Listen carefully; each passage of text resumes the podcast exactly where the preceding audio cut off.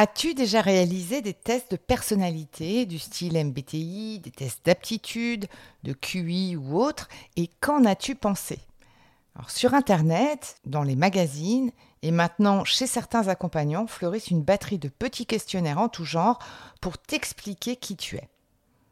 Aujourd'hui, et avant de partir à la plage avec ton mobile ou ton magazine préféré pour faire un de ces tests, j'ai très envie de faire le tour de la question et de regarder à quoi cela peut bien nous servir. Alors, c'est parti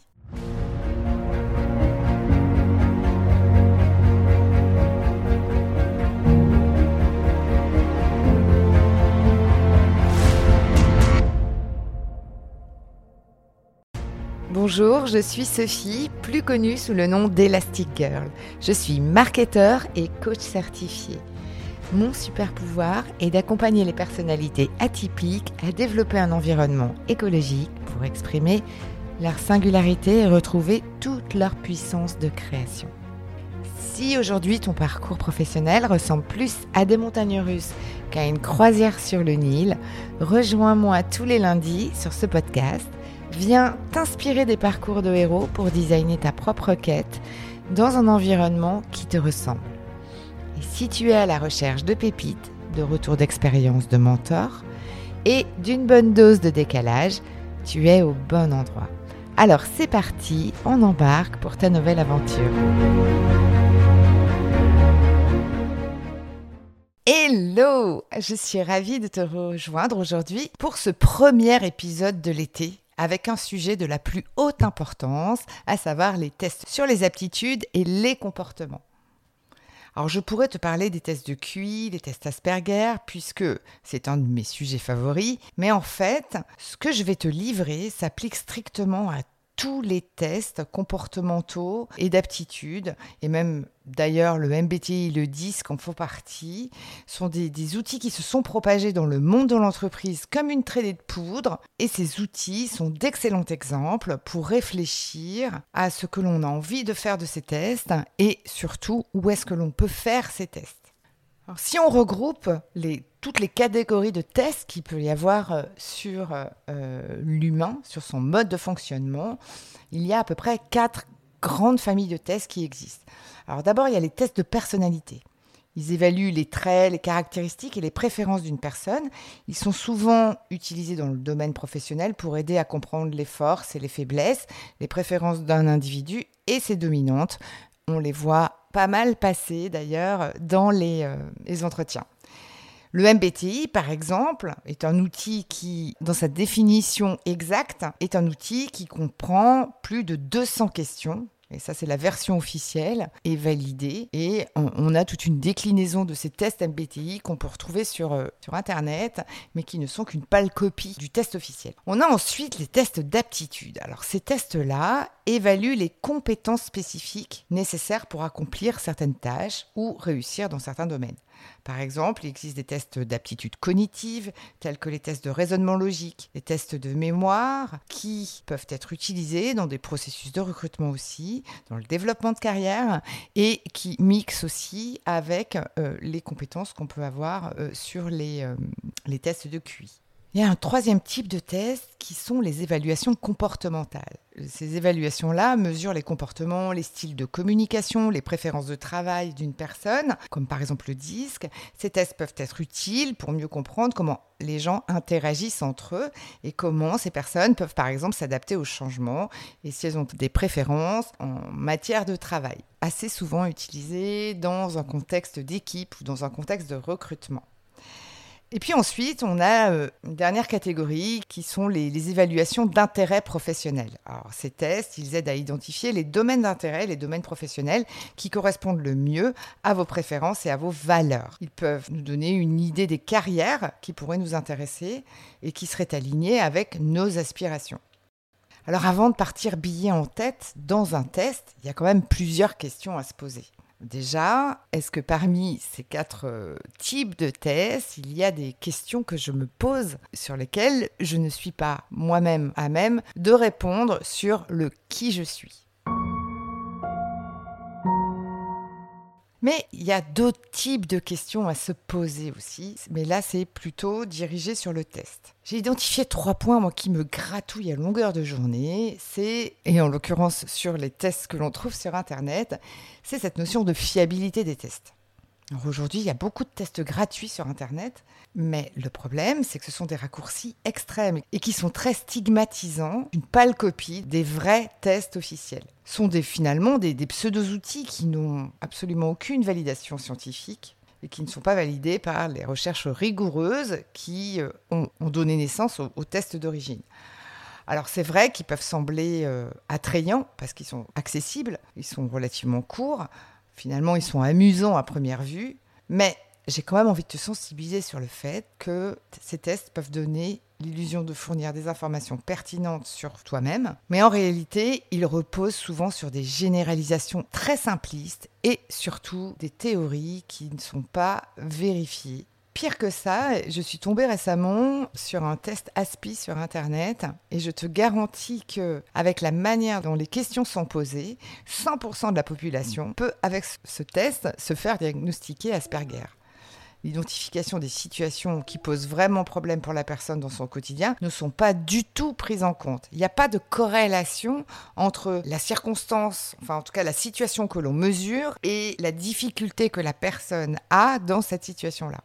Je vais donner un petit exemple, en l'occurrence sur ce fameux test, qui était euh, avez-vous tendance à être tellement absorbé par vos intérêts spécifiques que vous oubliez ou vous ignorez tout le reste? Si on prend ce sujet-là, ça s'appelle le flow en fait. C'est cette capacité de concentration que l'on peut avoir lorsqu'on est pleinement ancré dans une tâche qui nous passionne, qui est suffisamment challengeante mais pas, euh, on va dire, euh, complexe au plus haut point et sur laquelle on est extrêmement concentré. Il est bien évident que cette phrase-là, poussée à l'extrême, c'est-à-dire qui nous empêche totalement de vivre les autres interactions avec le reste du monde devient un problème. Et là, la manière dont la question est posée, ce paramètre de est-ce que c'est un problème ou est-ce que ça ne l'est pas, n'émerge absolument pas. J'ai quand même tendance à croire que si je pose la question à 100 personnes, sur le est-ce que tu as tendance à être absorbé par tes intérêts spécifiques au point que tu oublies ou tu ignores le reste, il y a quand même des chances que tout le monde ait euh, vécu au moins une fois dans sa vie, voire même plusieurs fois, cette espèce d'épiphanie, de connexion avec euh,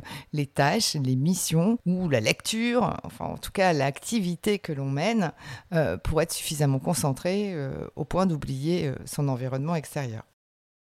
Le deuxième sujet à avoir en tête lorsqu'on souhaite réaliser un test, c'est le besoin caché derrière cette envie de faire le test. Et finalement, quelle intention on a envie d'y mettre. Allez, prenons en fait un exemple un peu décalé. Prenons le test que tout le monde a au moins fait une fois dans sa vie, le test du Covid. Il est là pour vérifier une hypothèse, souvent en lien avec un problème, par exemple de la fièvre, le fait qu'on a été en interaction avec quelqu'un euh, qui a été testé positif, mais surtout, et tu le comprendras aisément, ce test est là aussi pour que, selon le résultat, on puisse déclencher une action, préserver les autres, se soigner, aller au repos, se faire arrêter, enfin, etc., etc., pour éviter de contaminer les autres.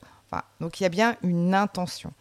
Donc, lorsque tu fais un test tel qu'il soit, j'ai envie de te poser la question de quelles sont les hypothèses que tu veux vérifier et en quoi est-ce que c'est un problème pour toi aujourd'hui de ne pas savoir Et en quoi avoir ce résultat de test effacera le problème ou en tout cas te permettra de déclencher d'autres actions? En quoi, si par exemple tu fais un test de MBTI et que tu n'es pas déjà conscient que tu es souvent dans une posture d'introverti, ce test va te permettre de changer de posture. Et d'ailleurs, je vais même aller plus loin. Est-ce que tu as réellement besoin de ce test pour te dire qu'il y a certaines situations dans lesquelles tu aimerais travailler ton introversion? Le troisième point que je vois, c'est le risque qui est lié à une vision figée de ce test ou du résultat de ce test. J'ai un avis très tranché sur le monde des étiquettes, qu'on se colle nous-mêmes sur le front ou que les autres nous collent.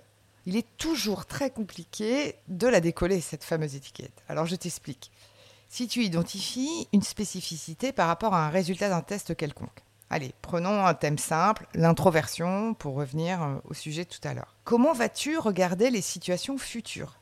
Moi, j'ai quand même une petite crainte, c'est que après un test vite fait, mal fait euh, sur Internet, si effectivement tu décèles ce point clé d'introversion, il y a quand même de fortes chances que dans une prochaine scène dans laquelle tu te sentiras en retrait, tu te diras ah bah non, euh, je vais pas essayer autre chose, je vais pas essayer de sortir de ma zone puisque de toute façon je suis comme ça, je suis introverti, non? Donc c'est un peu la limite de l'auto-étiquetage qui finalement euh, ne nous met pas dans une démarche de progression. Alors bien sûr, globalement, il y a des grands intérêts à faire certains tests, mais je trouve qu'il est vraiment préférable de les faire avec l'aide d'un professionnel qualifié. Car, tu l'as bien compris, ces tests nécessitent souvent une interprétation contextuelle et personnalisée. Et là, les professionnels de la psychologie ou du coaching ou de l'orientation professionnelle qui sont formés pour cela vont t'aider à comprendre les résultats des tests et surtout à les appliquer de manière pertinente à chaque situation personnelle et professionnelle pour aller voir justement quelle action tu pourras euh, aller développer. Donc tout ça pour te dire qu'il est essentiel de se méfier des tests qui sont pas validés et qui sont en accès libre, car ils ont un impact clairement négatif d'abord sur la perception que tu as de toi-même et aussi sur les conclusions que tu pourras en tirer et puis aussi, bien sûr, tu l'as compris, sur la fiabilité. Alors, en plus, lorsque tu reçois des résultats qui ne correspondent pas à ce que tu attends ou qui ne reflètent pas ton expérience réelle, cela peut en plus créer de la confusion, de la frustration, voire même remettre en question ton identité. C'est pourquoi, vraiment, j'insiste comme une grosse lourde, appuie-toi sur des évaluations professionnelles et des tests qui sont reconnus et validés. N'oublie pas que ces tests-là ne sont qu'un outil parmi tant d'autres et qu'ils doivent être utilisés en complément d'autres sources d'informations. Et là, je te fais confiance sur l'idée que tu es tout à fait à même de t'auto-évaluer, d'aller investiguer et regarder tes expériences professionnelles et puis euh, potentiellement t'entourer euh, de personnes pour avoir des échanges, par exemple avec des mentors, des conseillers euh, ou des personnes avec qui tu travailles au quotidien. Maintenant, Permets-moi de te faire une petite digression sur ce type de test très tendance et surtout pendant l'été. Lorsque tu te prélasses au bord de la piscine ou de la plage, tu peux être tenté de remplir des quiz amusants qui prétendent prédire ton avenir amoureux, ton style de vacances idéal, ta personnalité en fonction de ton signe astrologique. Donc ça c'est le fun, c'est marrant et euh, ça n'a vocation que d'amusement. Alors, il est vraiment important de garder à l'esprit que ces tests de magazine sont principalement destinés à divertir et ne doivent pas être pris au-delà de leur intention initiale. Garde bien en tête qu'il en est de même pour tous ces tests gratuits qui sont pour le coup, par contre, sur des sujets très sérieux et qui, s'ils sont vraiment pas pris au bon niveau de sérieux peuvent parfois euh, créer de la souffrance, du questionnement euh, et finalement plus déstabiliser qu'amuser. Lorsque tu cherches à mieux te connaître ou à prendre des décisions importantes pour ta carrière, vraiment, entoure-toi de professionnels adéquates et qui seront à même de te proposer, de te préconiser les tests qui seront le plus pertinents pour t'aider à avancer et qui auront aussi le questionnement associé pour t'aider à faire ce chemin-là. Alors ça peut être des psychologues qui sont spécialisés dans les comportements, dans les sciences cognitives, si ta souffrance est au quotidien vraiment importante. Ça peut être aussi des coachs qui vont t'aider à te questionner et mettre des plans d'action pour aller développer un cadre qui t'enthousiasme plus. Mais en tout cas, les tests non validés, même s'ils semblent séduisants, et je le répète, ils ne fournissent en généralement pas les informations précises et utiles dont tu as besoin pour changer de situation. Alors j'espère bien sûr que je ne t'ai pas totalement dégoûté des tests euh, sur Internet. Simplement, grâce peut-être à, cet épisode, tu les regarderas avec un petit peu plus euh, de finesse, de prudence, mais quand même avec un peu d'amusement. Si tu es toi-même en plein mouvement pour aller créer plus d'écologie et plus d'alignement dans ton job, n'hésite pas à aller t'abonner à la newsletter du Storytelling des héros. La newsletter s'appelle le X et euh, tu peux la retrouver sur le site web emule.fr, h-e-m-u-l.fr, slash news, N-E-W-S. Et si tu as des amis qui nagent en brasse coulée dans leur environnement pro, n'hésite pas à leur transférer ce podcast ou la newsletter. Tu leur offriras sûrement un cadeau caché. Alors merci pour ton écoute et prends bien soin de ton cap et à lundi.